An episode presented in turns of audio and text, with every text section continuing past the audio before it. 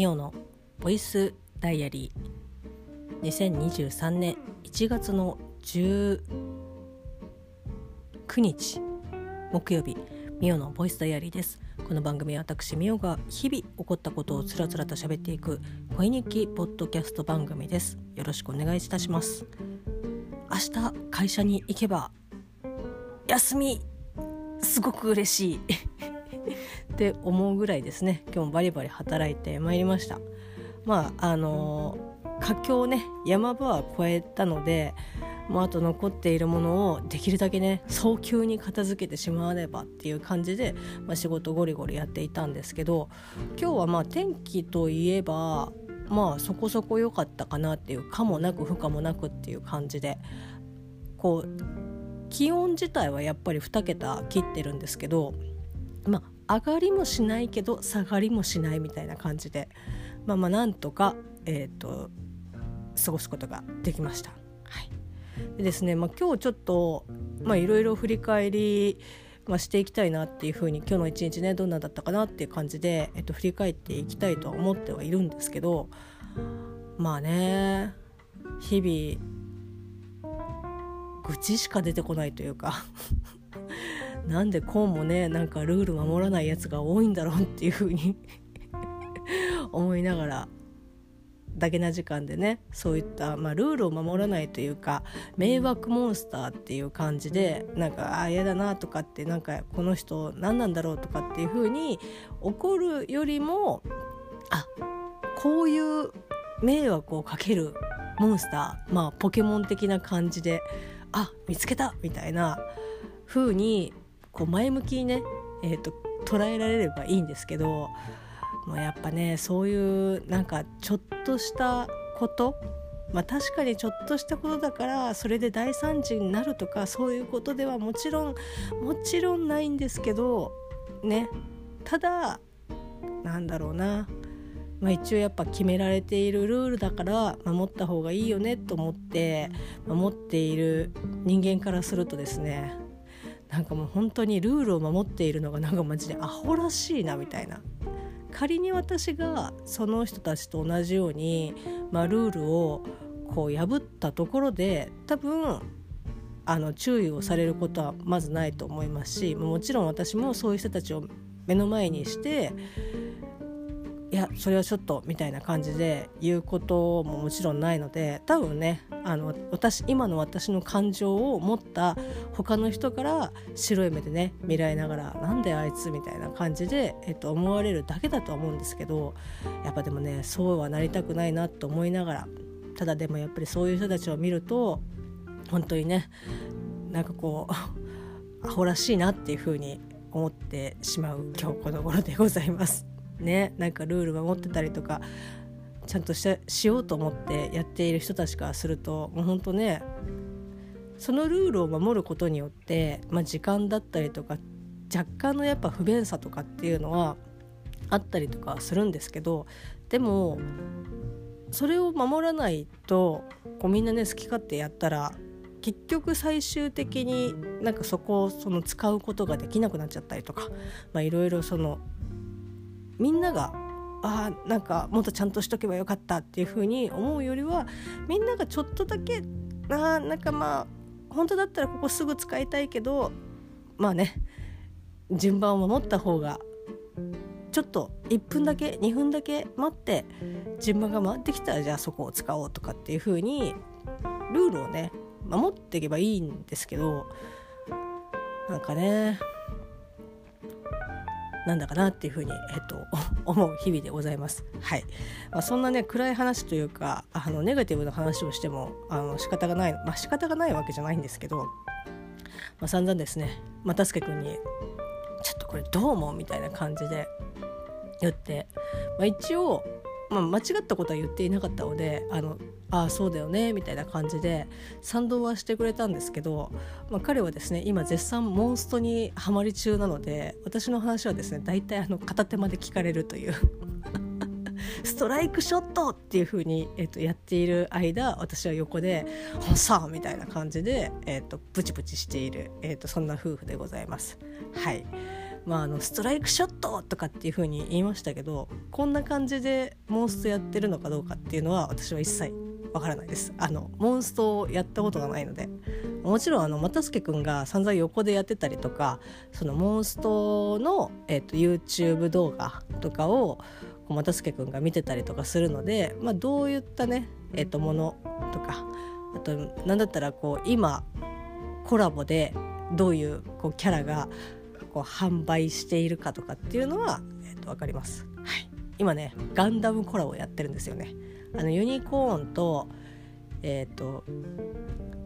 シード・デスティニーとあとは、えーとまあ、初代の、えーと、ガンダム、まあ、アムロとキラ君と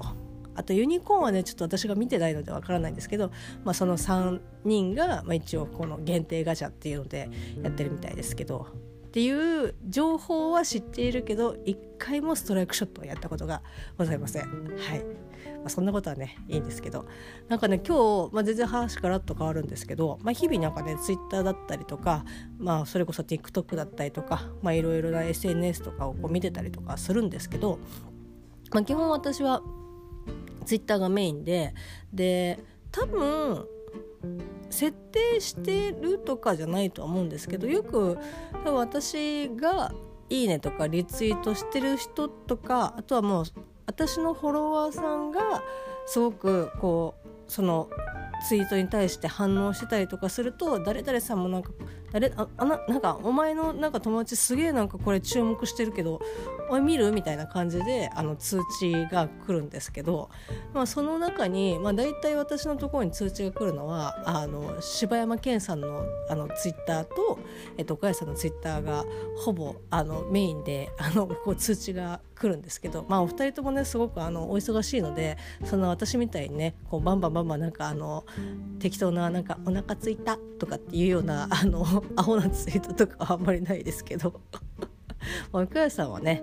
ツイートをしてもすぐにあの消されてしまう可能性があのツイッター側に消されるんじゃなくて 岡谷さん自身がツイートを削除することが、まあ、たまにねあるみたいなのでもしかしたらあの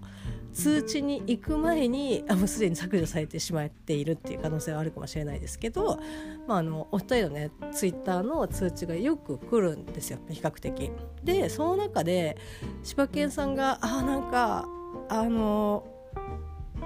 間に合えば行きたかったし買いたかったけど完売しちゃったんだブワッって泣いてるこうツイートがこう通知が来てでなんだろうとかって思って見たらなんとですね、えっと、池袋ヒューマックスシネマズ。はい、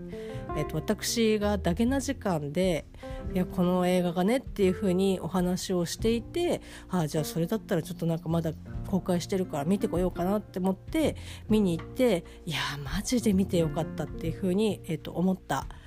えっと、ラン。を、えーと、見に行った映画館なんですけど、まあ、こちらのですね地下の、えーと、2スクリーン、まあえーと、5, 5と6が1月の26日をもって、まあ、閉館をするということででそのスクリーン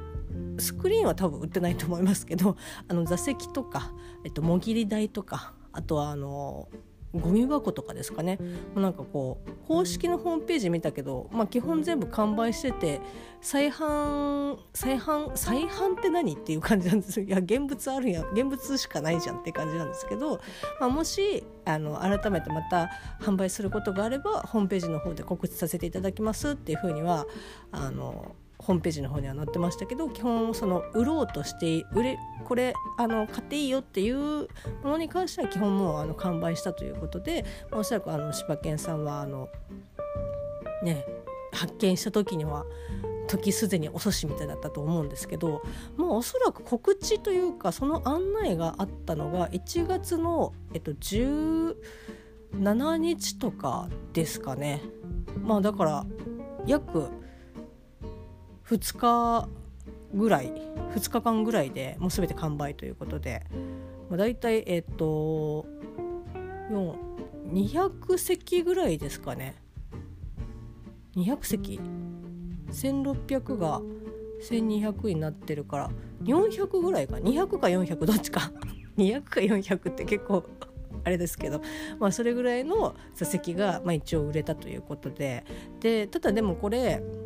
あの取り外しだったりとか搬出？その劇場からもうてめえで外しててめえで持って帰ってきて持ってってでそのかかった費用とかは全部そっち持ちだったら売るよみたいな。っていうことらしいんですけどやっぱねでもそこそこの大きさだと思うんですけどね。でもやっぱあの欲しい方は、まあ、私ももしねなんか家がこうある程度広かったりとかお金になんか余裕があったらなんかちょっと欲しいなとかって思うんですけどまずあの車を運転できないので友達にねあの事情を説明していくらかねあの手当を渡して「あちょっとちょ車出してもらえないかな」っていう風に言わないとちょっとねなかなか難しい。多分電車には乗らないでしょうから乗るかなギリギリ。ただでもうわっていう感じで 見られるとは思いますけど。30分ほどねカタカタあの電車に 揺られながら何だったらあれですよ。あのもし電車のね座席があの空いてなかったらあのその椅子に座ればねいいからみたいな。超迷惑。っていう、まあ、ことがあるみたいで。でなんかいろいろその記事とかねそういうことやりますよっていう記事とかを見る見る限りだとなんか結構そういったのってあるみたいなんですね。えっと、有楽あ有楽町じゃない新木場コースとかも今ないんですよね確か。ただそこら辺とかもその中で使ってた備品とかっていうものを閉館と同時に、まあ、販売をするっていうまあでもね本当に捨てるだけでもねお金かかりますからあのそういった廃材っていうかかその廃品回収とかっていうのでも、まあ、当然その人件費かかってそれを処分してくれるっていうのでで数が多ければ多いほどやっぱかかるからまあそれはねもう本当になんかウィンウィンというか欲しい人がいるじゃああの売ってあげるって、まあ、そこがあれですね。あの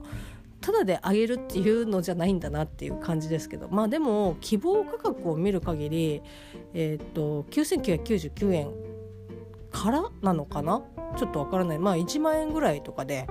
あの一応、えっと、販売をしてくれるっていうことなので、まあ、本当にお気持ちみたいな感じだと思うんですけどそれでね映画館の座席が買えるのであればまあまあ好きな人からすれば全然いいのかなっていうふうには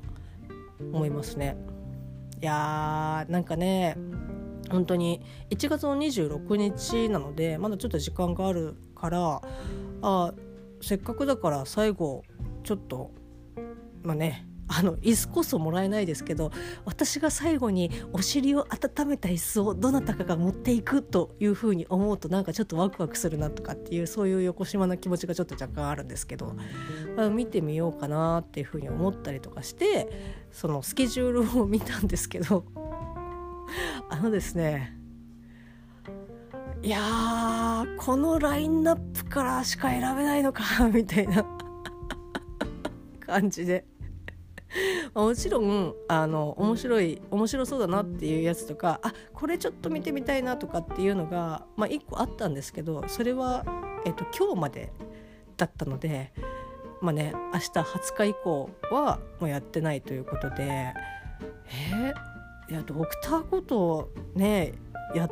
てますけどドラマ見てなかったしなみたいな。あとなんか「ブラックサンタ」でしたっけ？こんなタイトルじゃなかったと思いますけど。あれもななんかうーんって思いつつ。結構ねうーんっていうのが多くてあこれだったらいいかなとかってでもそれもちょっと若干惰性みたいな感じ。うん。まあこん中で見るんだったらみたいなあの感じが感じの映画はその地下のその今回閉館するスクリーンじゃなくて、えっと、上の、えっと、階にある、えっと、スクリーンで上演をするので、まあ、コナン君とかねあの絶賛あの上の方であの上映してますし「すずめの戸締まり」なんかもそうなんですけどいや地下でやってるものだとあこれっすかみたいな。あの怪獣人形劇5時版ですか？5時版かな？ちょっと分かんないですけど。なんかそれがね地下でやってたりとかしますけど。いやまずこのキャラクターを知らんしなって思いながらちょっとね少し考えようかなっていうふうに 思っております。まあねちょっと足を運ぶだけでもねいいかなと思うんですけど。はい。でまああの池袋ヒューマックスは正直ですね、えっと、あんまりちっちゃい頃そこで見たっていう記憶はなくてどっちかっていうとそのヒューマックスの斜め向かい、まあ、ちょっと池袋駅寄りなんですけどのえっとねえっとミクサだっけな？なんか今なんか別のそういったなんか2.5次元とかのアイドル劇場みたいな感じでやってるっぽいんですけどなんかそこが昔映画館でで調べたんですけどその昔の映画館の名前が出てこなくて。でまあ、池袋もうまあ閉館自体はもう当然してそこを居抜きで多分使ってるんですけどで池袋でその閉館した映画館をの一覧を見てたんですけどなんかもうねそこに行きつ何個かでいくいくつかであのすぐポンってあのぶち当たるかなっていうふうに思ったらその池袋の 映画館閉館したリストがもうもうあまりにもありすぎてあもう全然わかんねえみたいな。で今のビル名とかで探したけどなんかうまく出てこなくてなんかねまあ出てるのかもしれないですけどうんっていう感じで、まあ、もしねあこうこの映画館こういう劇場名だったよっていうのをご存知の方がいらっしゃったら是非教えていただきたいんですけどどっちかっていうとそのヒューマックスの向かいの映画館にまあよそれでもよくとかじゃないですけど見に行ってましたね。うん、なんかあそこの方が行ってた記憶があるなだからヒューマックスはそれこそ下手したらダゲな時間のそのランとかあとはアットズラとかを、えっと、見に行ってあともう12本見てたりとかはしますけどまあどっちかっていうとやっぱり、まあ、そのヒューマックスはまああのまあ、老舗というかね歴史も長いっていうのもあるんですけどその今の映画館のそのスクリーンの大きさだったりとか座席だったりとかっていうところを考えるとやっぱり同じお値段で足を運ぶっていう風になるとまあなかなか行かないかなっていう。で今なんかはグランドシネマサンシャインだったりとか東宝シネマズ池袋ですか東宝もできたりとかしちゃってるんでまあ大体ねそっちの方に行くよねっていう感じで。でもヒューマックスでしかやってないっていうので、まあ、行ったりとかすることはあありますけどやっぱねなんか今の池袋の映画館事情で言うとなかなか選ばれにくいなっていう劇場ではあるんですけどもともと昔からあってって言って私もだからそのなんかサンシャインのあの通り通ったりとかする通る時にはまあもうねあの嫌でも目に入るみたいな。別に嫌じゃないですけどもう絶対目に入るっていう劇場で。でちょっと話戻しますけどなんかその迎えの映画館に、まあ、よくちっちゃい頃とか行っててで、まあ、大人になってからヒューマックスの方に行ってみたいな感じだと思うんですけど子供の頃はねあのバグズライフとかあとダイナソーとかあとは何ですかね。フォワットライトビニーズ。フォワットライトビニーズだったっけな？えっと、はりえタイトルこれで合ってたかどうかちょっとなんか不安なんですけど、まあ、あのホラー映画でハリソン・フォードがあの主演の映画なんですけど、まあ、それをなんか中学校小学校うん、なんか言い方逆だね、えー、と小学校だったりとか中学校の時に同級生とこうなんか見に行ったりとか、えー、としましたね。で昔は こんな昔はとかっていうふうに言うとうわ出た昭和みたいな感じであの思われちゃうかもしれないんですけどまあね今ほとんどがその座席がして、まあ、事前に変えたりとか、まあ、あとはま事前に変えネットで予約して、えっとチケット買ったりとかっていうのがま基本だと思いますし、まあ、その当日行ったとしてももうそ自由席じゃなくてもう座席がしてっていうのがまほぼ主流になってると思うんですけど、まあ、昔なんかは当然その。座席指定なんていうものはあのなくてだからその電車の中でバグズライフを見るかそのファットライトビニーズを見るか多数決で決めようみたいな。そ電車の中で決めるみたいな。今だったらもう前もって何を見ようとかって言ってでじゃあチケット買おうとか。まあそれでも当日とかに早めに行ってとかっていう風に今だったらなったかもしれないですけどその当時はなんかあれでしたね。友達ともうギリギリまで、ね、どっちにするみたいな感じで。えでもバグズライオンなんかいや面白そうじゃんみたいな。で結局ホワットライ両方見に行ったのかな。うん。でもなんかねあのみんなでわちゃわちゃ決めるのとか結構楽しかったですね。あこっち見たかったのにとかっていうのとか結構あったりとかして。でもなんか電車の本当に私の地元の駅から池袋までだと、まあ、一番なあのゆっくり行く電車確定電車で、まあ、大体30分弱なので、もうね、友達とああでもないこうでもないって言ってあの座らず立ちながら 喋ってましたね。なんかすごくあの時は楽しかったなっていうふうに思いますね。でその友達と見てたのがヒューマックスじゃなくて、まあ、その向かいの映画館だったんですけど、まあ、あと友達と見に行ったりとかあとはねあの父と本当に記憶に残ってるあんまり家族で映画館とかって行ったことがあんまないんですけど父が映画まあ好きででもそれこそその私が大きくなってからまあ中学校高校生ぐらいの時にだともう劇場に足を運ぶとかっていうよりも、まあ、家でケーブルテレビでその昔の映画だったりとかっていうのを、まあ、こう見てるみたいな感じの人なんですけど、まあ、基本でもやっぱ映画は別に嫌いじゃないあの割と好きな方の人だと思うんですけどで父と一緒にその見た映画とかはあれですねあのー、ニコラス・ケイジのあ救命士かな？救命士っていう、まあ、映画を見たっていう記憶はあるんですけど内容は全く覚えてないです。しかもその映画を一緒に見たのは多分小学生ぐらいだったので多分ねあんまり面白くなかったなっていう。今見たらああっていう風に思うのかもしれないですけど基本ちょっと暗めな感じだったんで小学生にはねの私としてはあすげえなんかよくわかんねえみたいな。字幕だしみたいな。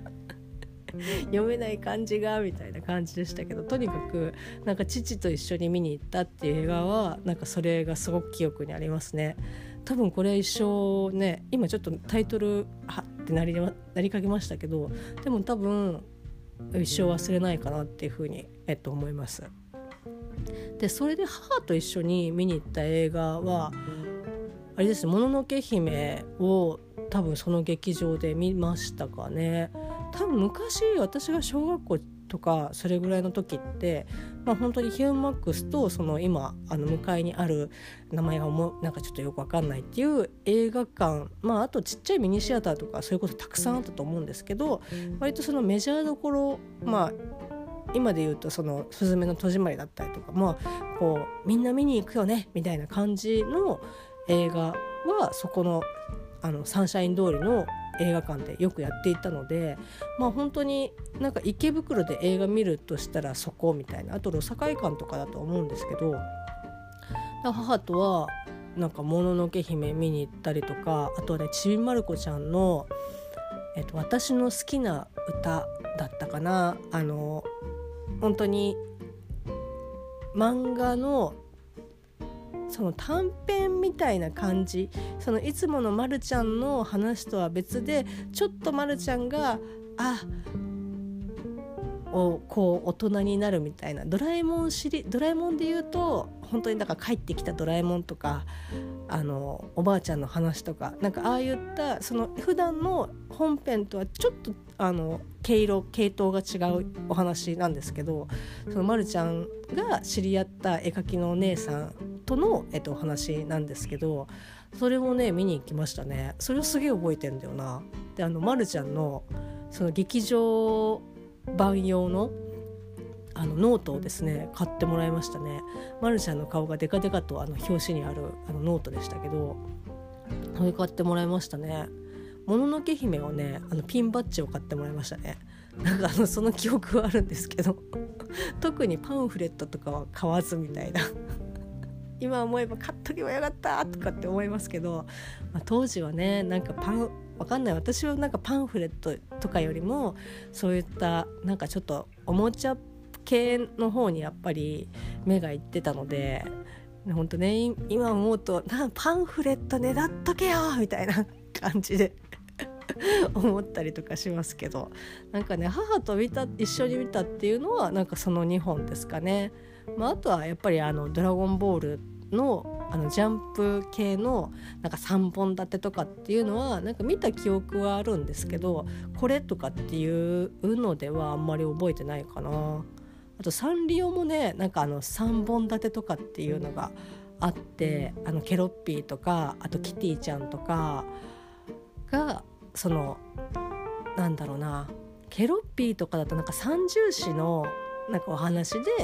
その三重視に出てくるキャラクターが、まあ、ケロッピーだったりとかっていうちょっとそういった感じのお話なんですけどそれのなんか3本立てとかっていうのをなんか見たりとかした記憶はなんかありますね。うんそうなので、まあ、ちょっとねあの 結構ダラダラとなんか脱線しちゃいましたけど、まあ、池袋意外とねなんか今はなんだろうなそれこそ私の本当に家の近くには映画館が、まあ、ありがたいことにあるのでもうね本当にあ池袋で映画見るの遠いなとかっていう風に ちょっと思っちゃったりとかするぐらい。自転車でね自転車で20分ぐらいであのもう映画館行けるみたいな感じなので、まあ、比較的もうそこでなんか見れるものはなんか見よねよっぽどなんかいやこれは iMAX でとかじゃなければ、まあ、比較的地元で見ちゃったりとかするのでなかなか池袋とかもねもう本当にトンとご無沙汰みたいな感じだったりとかするんですけど、まあ、ヒューマックスねえっ、とまあね本当に閉館するから来る行くっていうのもちょっとなんかやらしい感じはまあ、もちろんねちょっとなんかあするなっていうのはあるとは思うんですけどもしねタイミングが合えばちょっとせっかくなのでねちょっと行ってみたいなっていうふうには、えっと、思っております。はい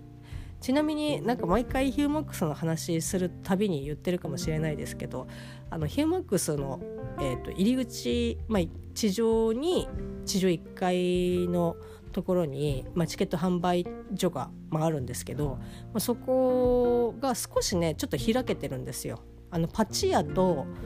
そのヒューマックスがあのなんだろうな三角形みたいな感じでちょっとスペースがあるんですね。でそこが、えーと、天気の子で、えーと、と使われてます。はい だからっていう感じですけどちょうどあの主人公のね男の子があの追われてる時にそこで転ぶだかなんだかしたところがその池袋のねヒューマックスのもうど真ん前というとこで行くたびにですねあのやれ天気の子はなんかなんだみたいな感じで思ったり言ったりとかしてますけどそこを通る旅だったりとかあとヒューマックスに1個ね見た時にはなんかあのそこであ本当にこれこそこそね聖地巡礼だみたいな感じで写真だけ撮って、えっと、帰っていったりとかしてます。はいまあもちろんねあのヒューマックス池袋はあヒューマックス池袋池袋ヒューマックス自体はあの他の、えーと、1234はえっ、ー、とまあ、引き続き、えーと、上映しておりますので、まあ、ひあの映画館自体がなくなるというよりも、まあ、スクリーンを減らすよっていうことらしいので、まあ、全然ねあのなくなるわけではないので、まあ、今後も、まあ、今回の地下の方をね見ることができなかったとしても、まあ、今後ねヒューマックスの方でも、まあ、ちょっと足を運んでみたいかなっていうふうに思ったそんな1月の19日木曜日でした。それではまた明日